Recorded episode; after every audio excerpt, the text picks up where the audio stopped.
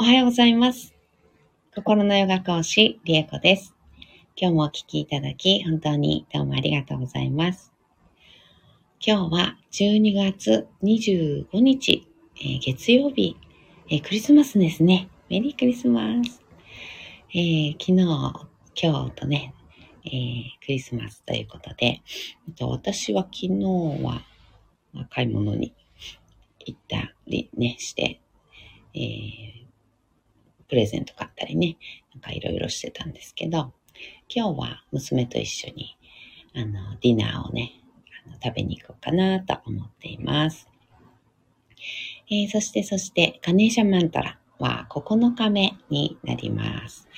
えー、今日もじゅうよんかい唱えていきたいと思います。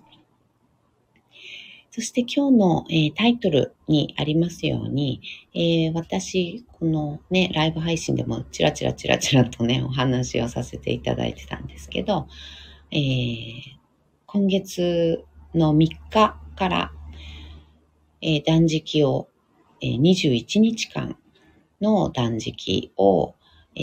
ー、し始めまして、えー、とにじゅうさんにちの金あ土曜日に、にじゅういちにちかん終わって、で、今は普通の食事っていうのかな。うん。今までと同じではないけど、うん、普通の食事に戻しているところっていう感じです。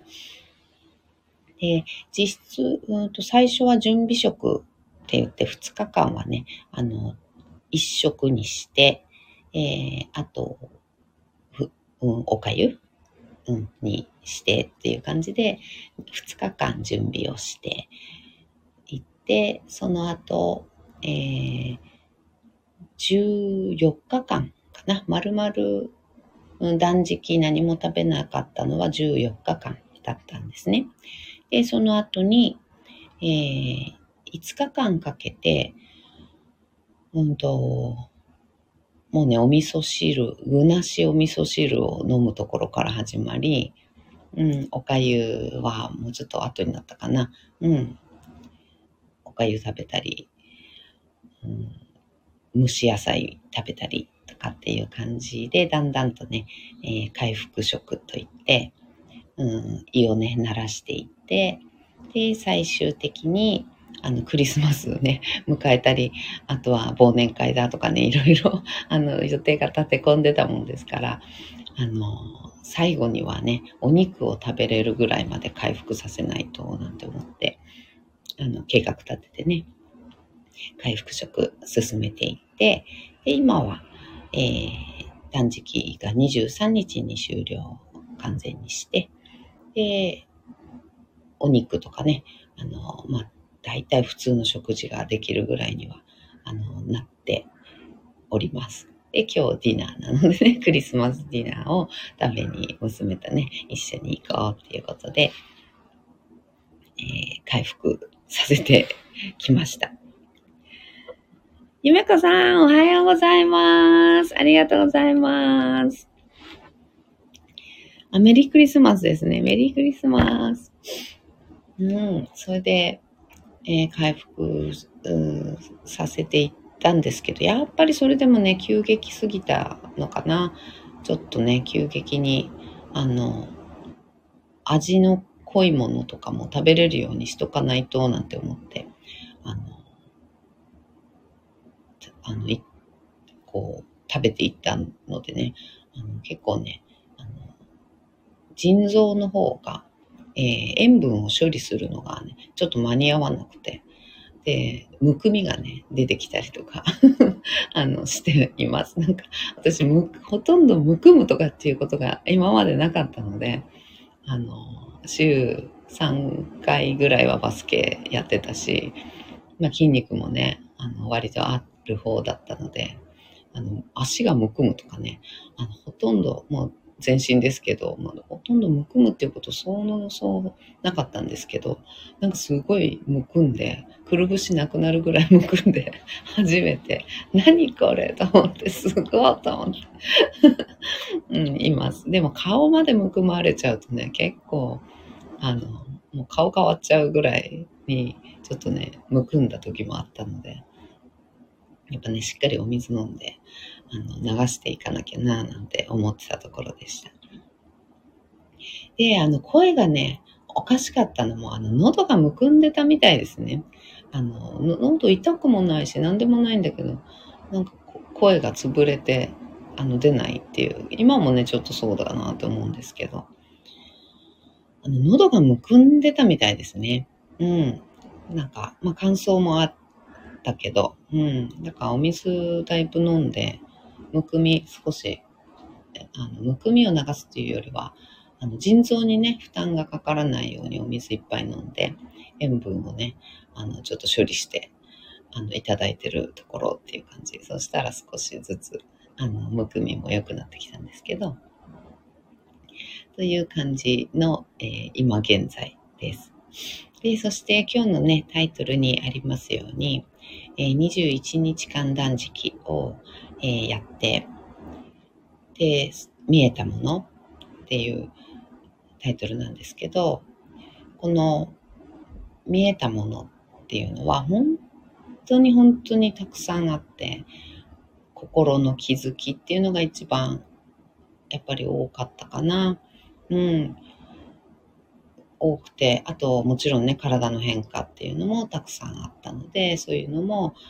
あの職業からねやっぱり勉強になったし、体感っていうところでねあのしたっていうのもありました。で、一番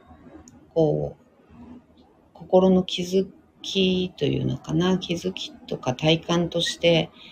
あの印象的だったものは、あの世界が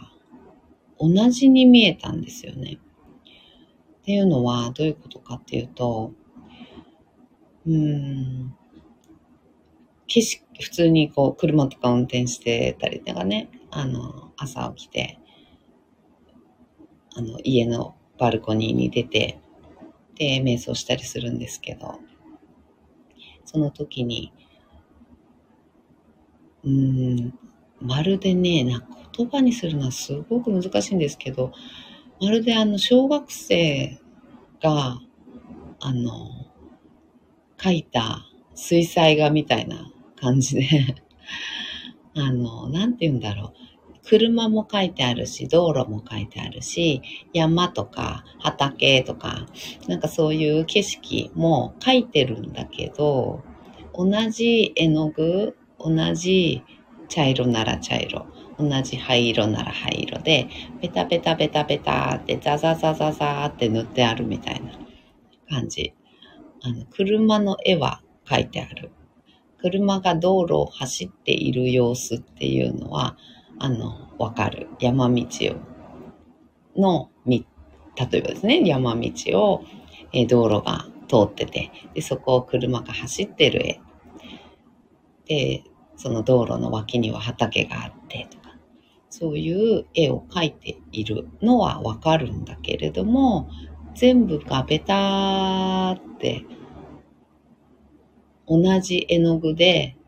塗ってあるなっていう感じの絵ってあるじゃないですか、小学生とか。うん。あ、ゆめこさん、むくみです。むくみでしたか？お大事に、ありがとうございます。本当にね、むくみだったようですね。うん、なんかそんな感じ。枯れてるというよりは潰れてるみたいな感じだったみたいですね。うん、ありがとうございます。そう、その、うん、感じ、小学生。小学生っていうと、あの、小学生に失礼かもしれないけど、あのね、ベタベタって、同じ絵の具で、同じ茶色で、同じ緑で、パーって塗りつぶしてあるような感じ、うん、の絵に、のようにね、景色が見えたんですよね。これってどういう感じか、ことかっていうと、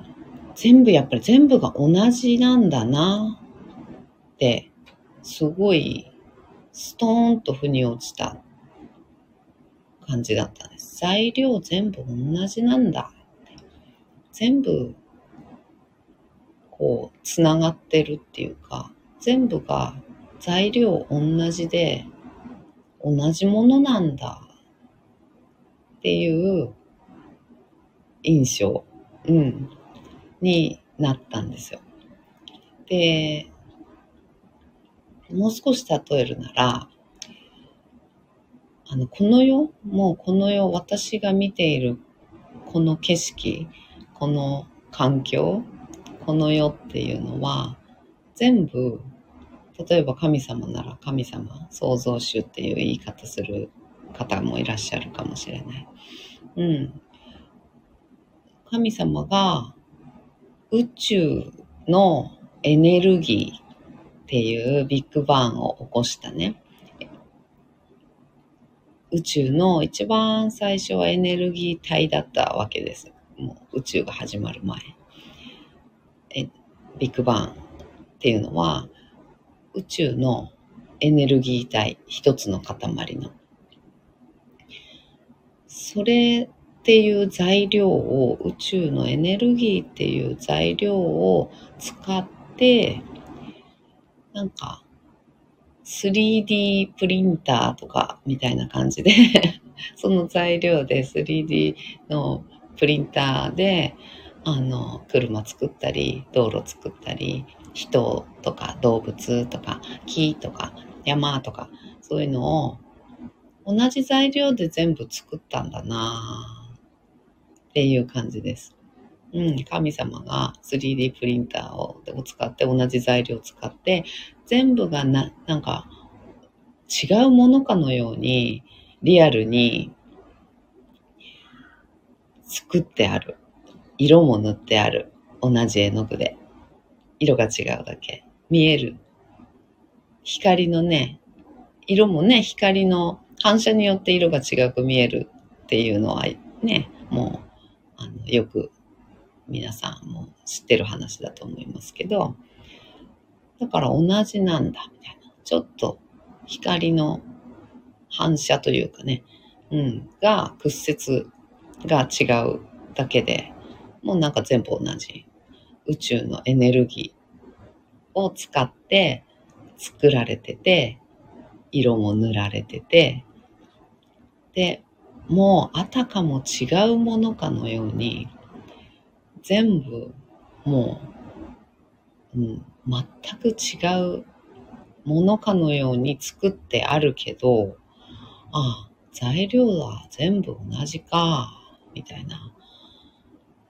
なんかそういう風なのがすごく腑に落ちたんですよね。同じに見えたっていうのはそういう意味なんですけど、で全部が違うもの、テーブルと私は違いますよね。どう考えても。今まではそう思ってた。そうだと思う、実際。うん。だけど、あ、同じかっていう感じでした。特に木はね、直接同じだみたいに感じました。うん、鉄と私はちょっと違うけど、あの、木と私同じだなみたいな感じ、周波数、放っている周波数みたいなのが、その時何も食べてない私、水だけしか飲んでない私は木と同じだったんですよ。あのただ水を吸って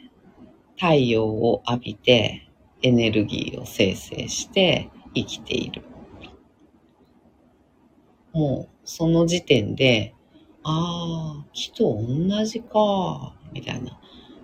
私は木だみたいな感じ、うん、何にも違わないんだなみたいなのがなんかすごく腑に落ちて、もう科学的なこと言っちゃったらもちろん物質とかね全部違うんだけど、うん、でももっともっと科学的にあの突き詰めちゃうと、炭素ととか、なんか尿素と炭素と窒素ととかっていう風に、あの私の体、人間の体を生成する物質っていうのを、水分とかね、水分はよく ろくじゅっパーセントくらいは水人間は水分ですとかって言いますけど、うん、そういう感じでね、水分が ろくじゅっパーセント、 あとは炭素がほとんどなんですけど、なんかそういうふうに考えると、木かみたいな、木とそんな変わんないんだな、同じだな、しかも今なんか何も食べないで水だけ飲んで太陽を浴びてそれで生きてるわけだから、同じじゃんみたいな、あ、木じゃんみたいな感じ、うん、がしたんですよ。それでそこからやっぱり派生して、そうっていうことは木造建築物と私は同じだし、みたいな。うん。で、灰になって土に変えれば、で、そこから土から鉄とかね、そういう鉱物っていうんですかっていうのが生成されるわけで、じゃ鉄じゃん、みたいな感じ。うん。鉄も直接今、物質としてはちょっと違うけど、でも結局土だから土になっちゃえば私も鉄だしみたいな、なんかそういう感じ、うん、なんかね、全部がつながってるんだ、同じかっていうね、感覚っていうのがすごくね、腑に落ちたんですよね。体感したって感じ。うん。自分が木と同じ周波数を放っている、放ってただ生きているっていうことに気づいたときに、うん、なんかそんな感じに世界が見えて、それはすごくなんかね、良かった。うん。まして同じ人間同士なんて同じじゃんって、もう完全にもう同じじゃんって感じ。うん。で、そこに魂が入ってるからね。だから違う人間とか人格なわけで、人格も違うし、性格も違うしっていろいろね、育った環境も違うし。で、違うけど、でももう本当に私はあなたで、あなたは私ってね、よく、あの、スピリチュアル系かな、うんとかってよく言うんですけど、それの本当の意味っていうか、体感したっていう感じかな、それをね。うん。なんかどう、まあなんかそういうふうに言うのは、まあそういうことなのかな、みたいな。なんとなく漠然とね、そうだなって思ってたけど。うん。うん、ゆめこさん、本当のもの、うん、本質というか、原料が見えたみたいな感じですか。そうですね。なんか、そうですね。目に見えて原材料が見えたってわけじゃないけど、うん。そう。情報として今まで聞いたことがあったことっていうのが体感した。目、目にそう映った。私の目は、なんだろう。鉄とか木とか、人間とか動物っていうものを違う物質、違うものとして私の目は捉えていたけど、質感とかも全部、うん、捉えていたけど、その時は、うん、全部同じ物質に見えたっていうんですかね。そう。同じ物質に見えたんですよ。その小学生の水彩画、ベタ塗りのピャーって描いた水彩画のように、何も、なんていうの、違わない。うん。質感同じみたいな、あんな感じなんだろう。うん。全部同じかっていうあの感じってね、ちょっと本当に言葉で、うまく表せないんですけど、そんな感じ。スリーディー プリンターで同じ材料を使って全部作ったって感じ。うん。で、色塗ってそれっぽくしたから、あの、あたかも違うようなものに見えるけど、でも同じもの材料でスリーディー プリンターで作っただけ。それを世界に並べてあるだけみたいな感じ。神様が宇宙のエネルギーっていう一つの種類の材料を使って作ったものみたいな感じ。うん。でした。うん、ゆめかさん同じ。うん、なるほど。うん、本当にね、言葉でこう表せなくて、どういう感じかな、表現するとしたら、例えるとしたらって、しうん、何日間かね、考えてたんですけど、この感じっていうのをやっぱり言語化して残したいなっても思ったから、うん。で、そしたらやっぱりそういう感じかな。そういう絵に見える。うん、そういう絵に見える。全部同じ絵の具で塗ったんだな、みたいな。描いたんだな、みたいな。うん、感じの絵に見えたんですよね、世界が。車乗ってても、バルコニーで景色を見てても。うん。そう見えたんですよね。うん。だから私の体も整体をしていて、クライアントさんの体もなんか同じだから、なんだろうな、あのもっと中に入っていける感じ。これはちょっとあなんかうまく伝えられないな。まだ、うん、と整体師としてですね。うん、整体師として体に触るわけですけど、私はあなたであなたは私なので、で同じものなので、たまたま違う感じであの作ってるけど、材料同じだし、あの、なんだろう。そもそも同じだから、なんだろうな。外から筋肉を押してるとか動かしてるっていう感じっていうよりは、私の手がクライアントさんの体の中に入って、悪いところをほぐしちゃうみたいな、なんかそんな感覚にもなったし、うん。そう。なんかね、そんな感じでした。その整体の施術に関してはまたちょっと別で言語化試みてみますね。うん。うん。ゆめこさんわからないけれどわかるような気がします。うん。よかった。なんか嬉しい。少しなんか伝わったらいいなって、うん。思って、ね、言語化、ちょっともうちょっと、ちょっと詰めていきたいと思いますが。うん。本当だから、なんだろう、自分を大事にするように、すべてが同じだから、なんか大事にできるっていう感覚。あ、全部大事なんだ。私が私を大事なように、私が家族を大事なように、なんか全部が大事だって思えたっていうか、全部大事だし、みんながみんなを大事にしてる、みんなっていうか、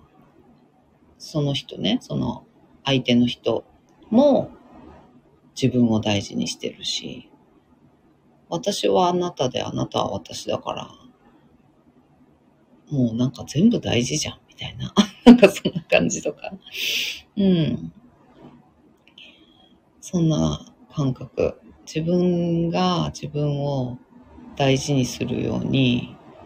やっぱりその人もその人を大事にしてるし、その大事なその人、私と同じように大事っていう感じ。うん。そういう感じかな。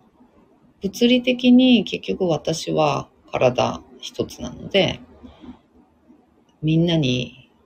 自分と同じ、自分とか娘とかね、家族、身近な家族と同じように手をかけ、時間をかけってわけにもいかないけれども、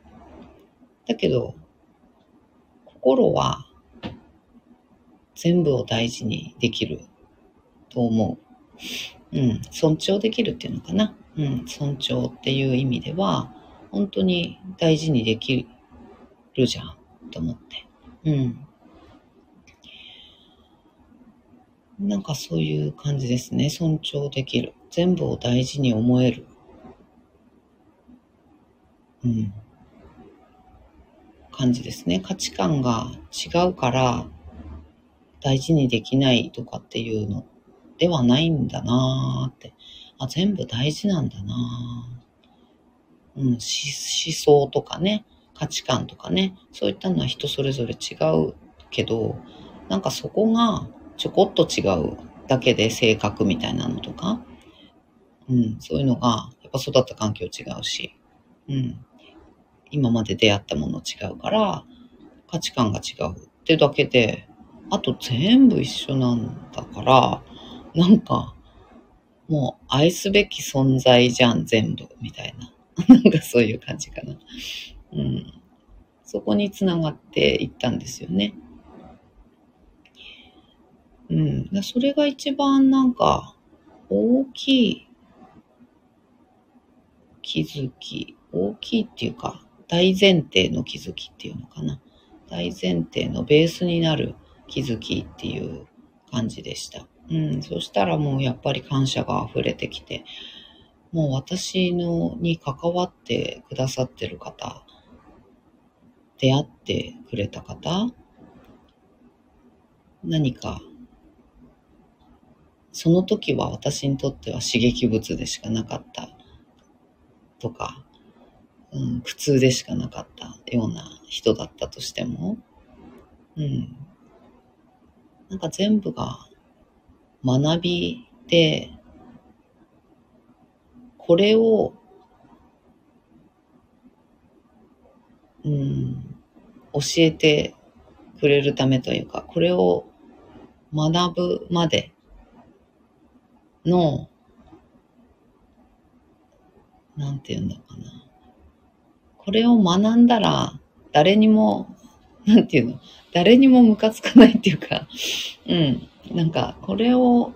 ま、腹、これが腹落ちしちゃったら、何にもなんか、そうそうね、あの、ムカついたりもしないから、そこにたどり着くまでの、なんか試験みたいな、テストみたいな、定期テストみたいな感じで、あの嫌な人に出会ったり、嫌なことがあったり、なんかしてたのかな、みたいな感じ。うん。がしたりね。うん、いろいろでした。うん、ゆめこさん、自分も大事、相手も大事。うん、対人援助職の、うん、基本と同じですね。ね、そう。ね、なかなかできない。うん。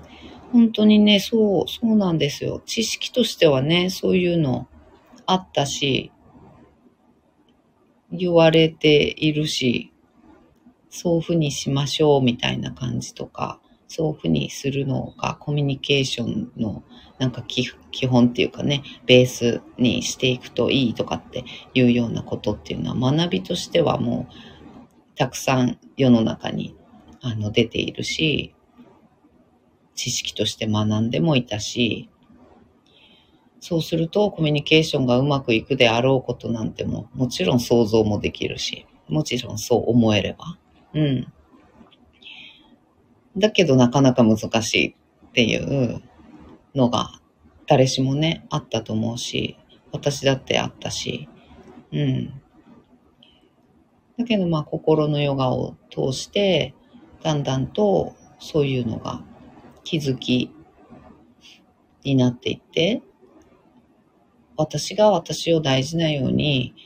その人もその人のことが大事で、自分のを大事にするために怒ったり、イライラしたり、不満とかが出たり、うん、してるわけですよね。そういう気持ちが湧いてくる。それが、それは自分を大事にしてるから。なんですけど、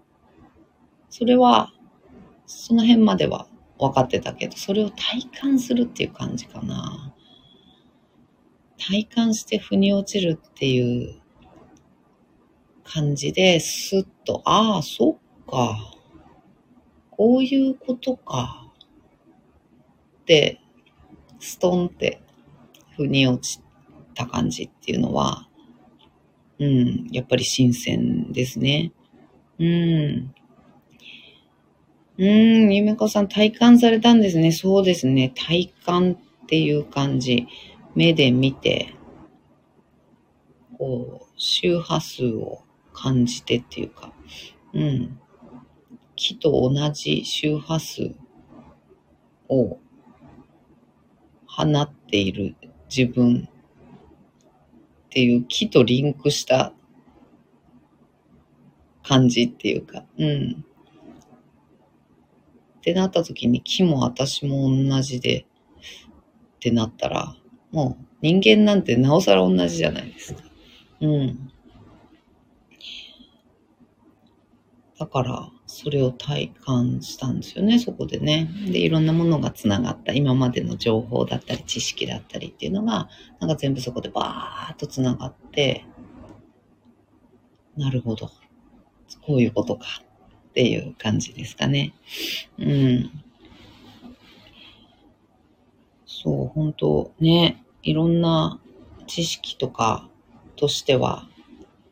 ね、ある、ありますもんね、やっぱり。対人援助の基本、うん、援助職の基本でね、本当対人関係のね、基本なんですよね、やっぱりね。うん。でも、やっぱりそうは思えないか、とはいえっていうやつですよね。とはいえ、まあそんな風には思えないなっていうところっていうのが、自分とね、やっぱり似た者同士だったりとか、ね、同じ価値観、似た価値観を持ってる人だったりとか、雰囲気が同じだったりとかする人だったらね、なんとなくそういう感じで、あの、思えるんですけど、そうではない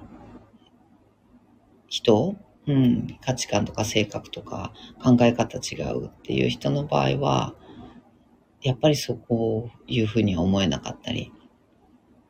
すること多いと思うんですけど、うん。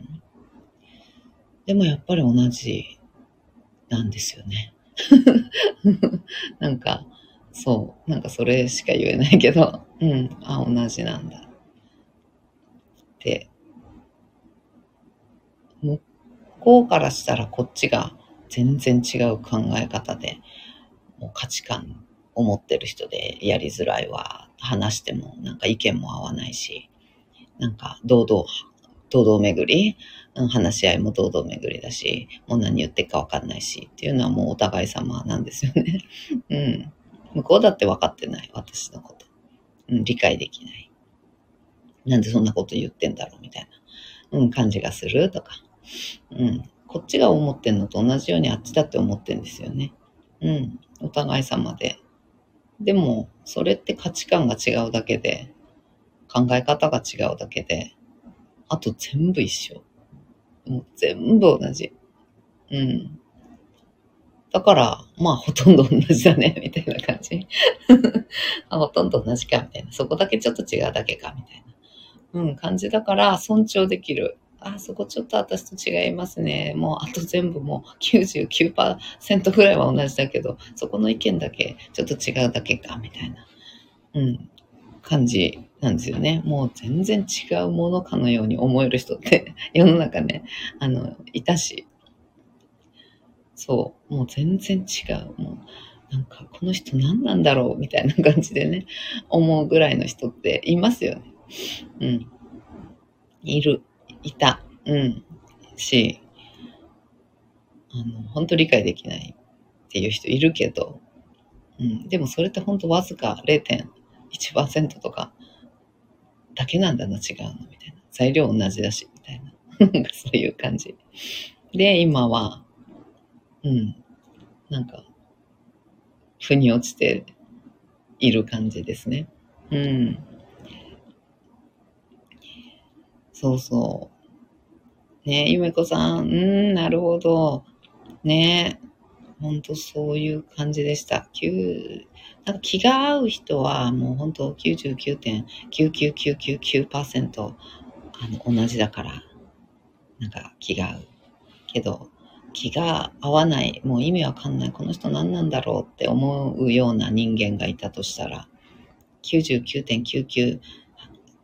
きゅうはちパーセント ぐらいがあの同じだけど、あとはやっぱり気が合う人に比べるとちょっと れいてんれいれいにパーセント ぐらいわかんないわかんないけど、ほんとわずかって感じ。うん、ほんとわずか違うだけ。そこを切り取って見ちゃうともう全然ひゃくはちじゅうどもう違う人間、もう全然違う生物感のように見えるって思うけど、そこの れいてんれいれいにパーセント だけを切り取ってみたらそこが ひゃくパーセント になっちゃうじゃないですか。そこだけ切り取ってみるとね、うん、そこ ひゃくパーセント、 あそこの違いだけを切り取ってみたらあのもう全然違う人間、無理みたいな、もう理解できするの無理みたいな感じでなんか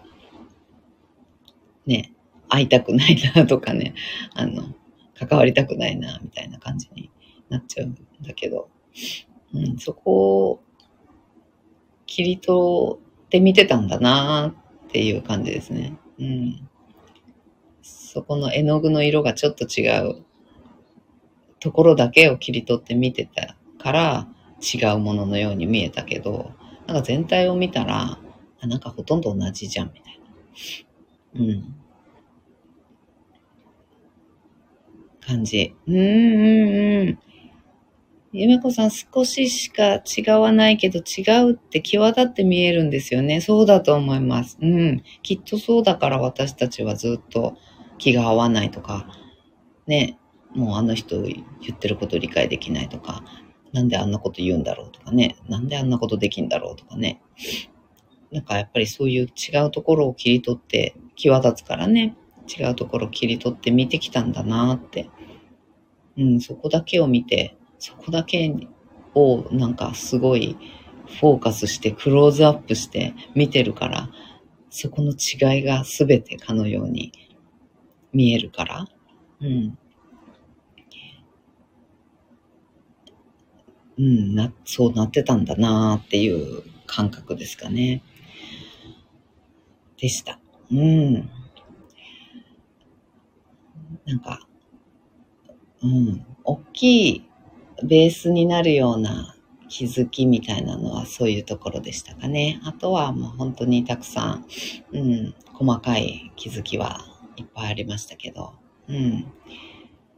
断食のお話でした。断食で見えたもの、うん、腑に落ちたこととかを、えー、話させていただきました。またちょっとね、なんか折を見て断食のお話もね、していこうかな。またライブではなくて別でなんか収録してもいいのかもしれないなぁなんて思ったりもするし、記録として残すような感じで、うん、と思います。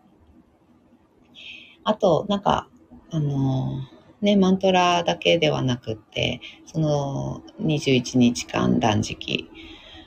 に関するね、あのご質問だったりとか、あの、うん、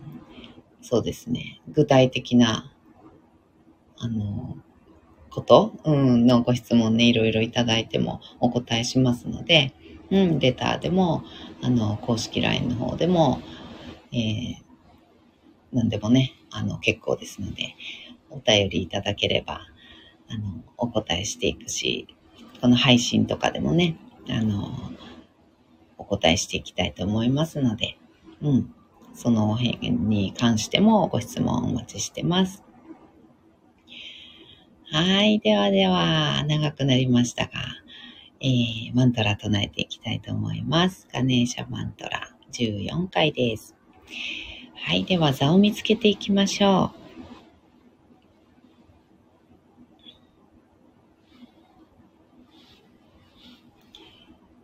深く座って骨盤を立てた状態作ってください。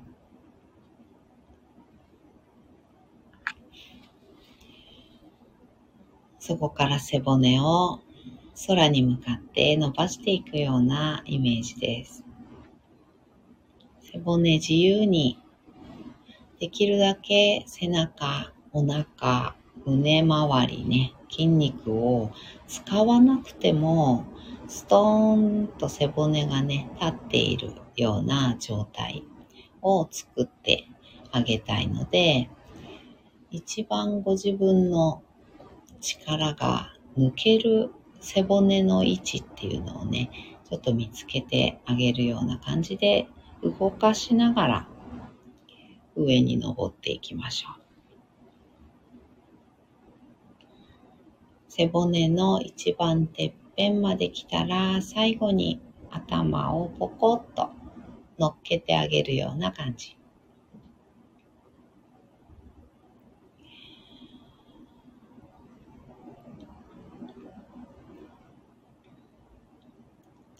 頭の位置が決まったら、肩の力を抜いて目をつぶります。大きく息を吸いましょう。吸い切ったところで少し止めて、全部吐きます。吐き切ったところでも少し止めましょう。ご自分のペースで結構です。あとにかい繰り返します。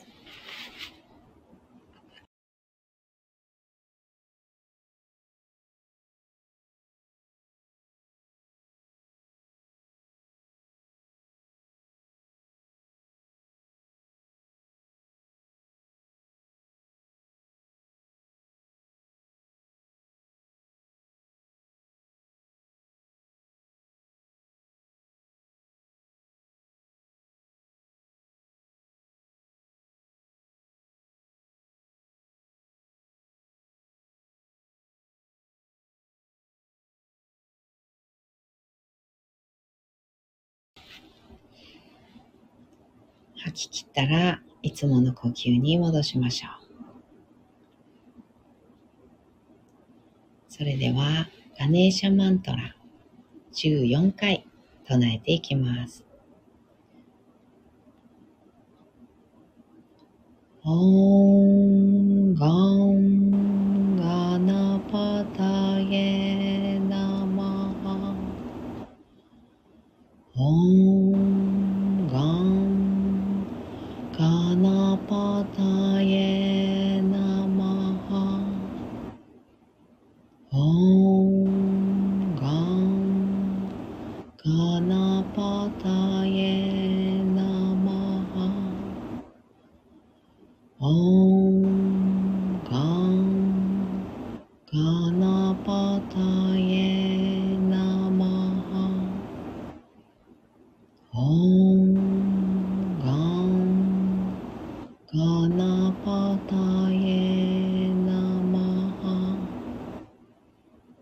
ナ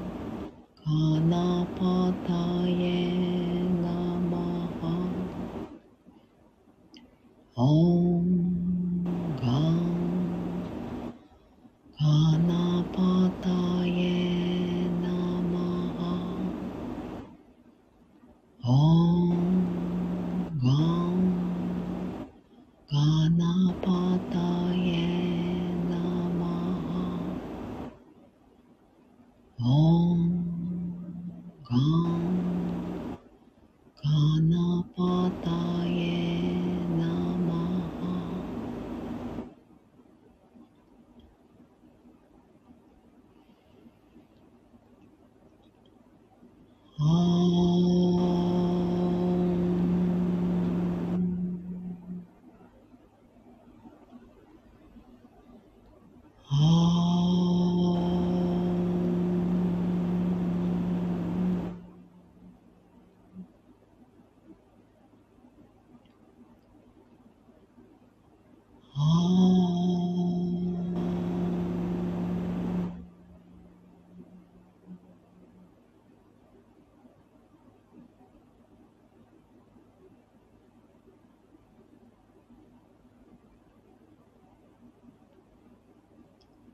そのままさんぷんほど瞑想を続けましょう。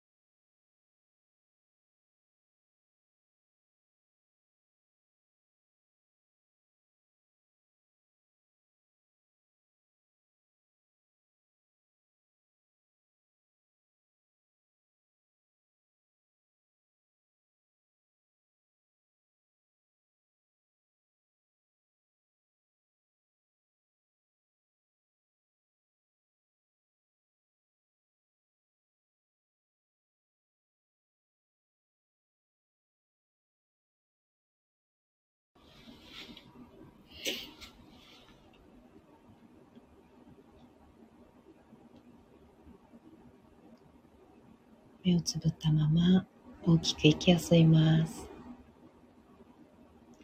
吸い切ったところで少し止めて全部吐きましょう。ご自分のペースであとにかいです。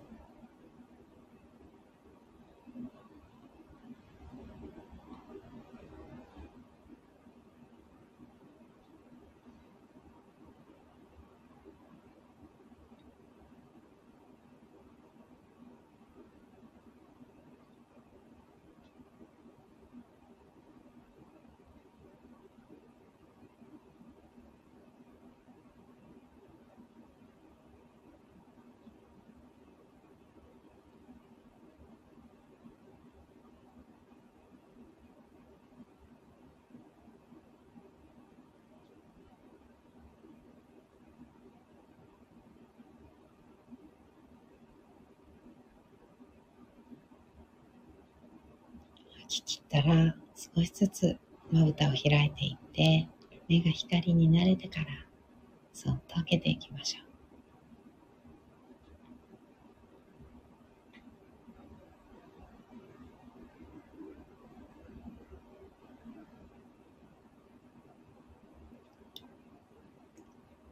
目を開いたらもう一つ大きく息を吸います。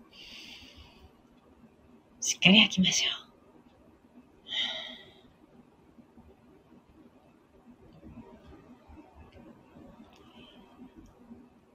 はい、今日もお聞きいただき本当にどうもありがとうございました。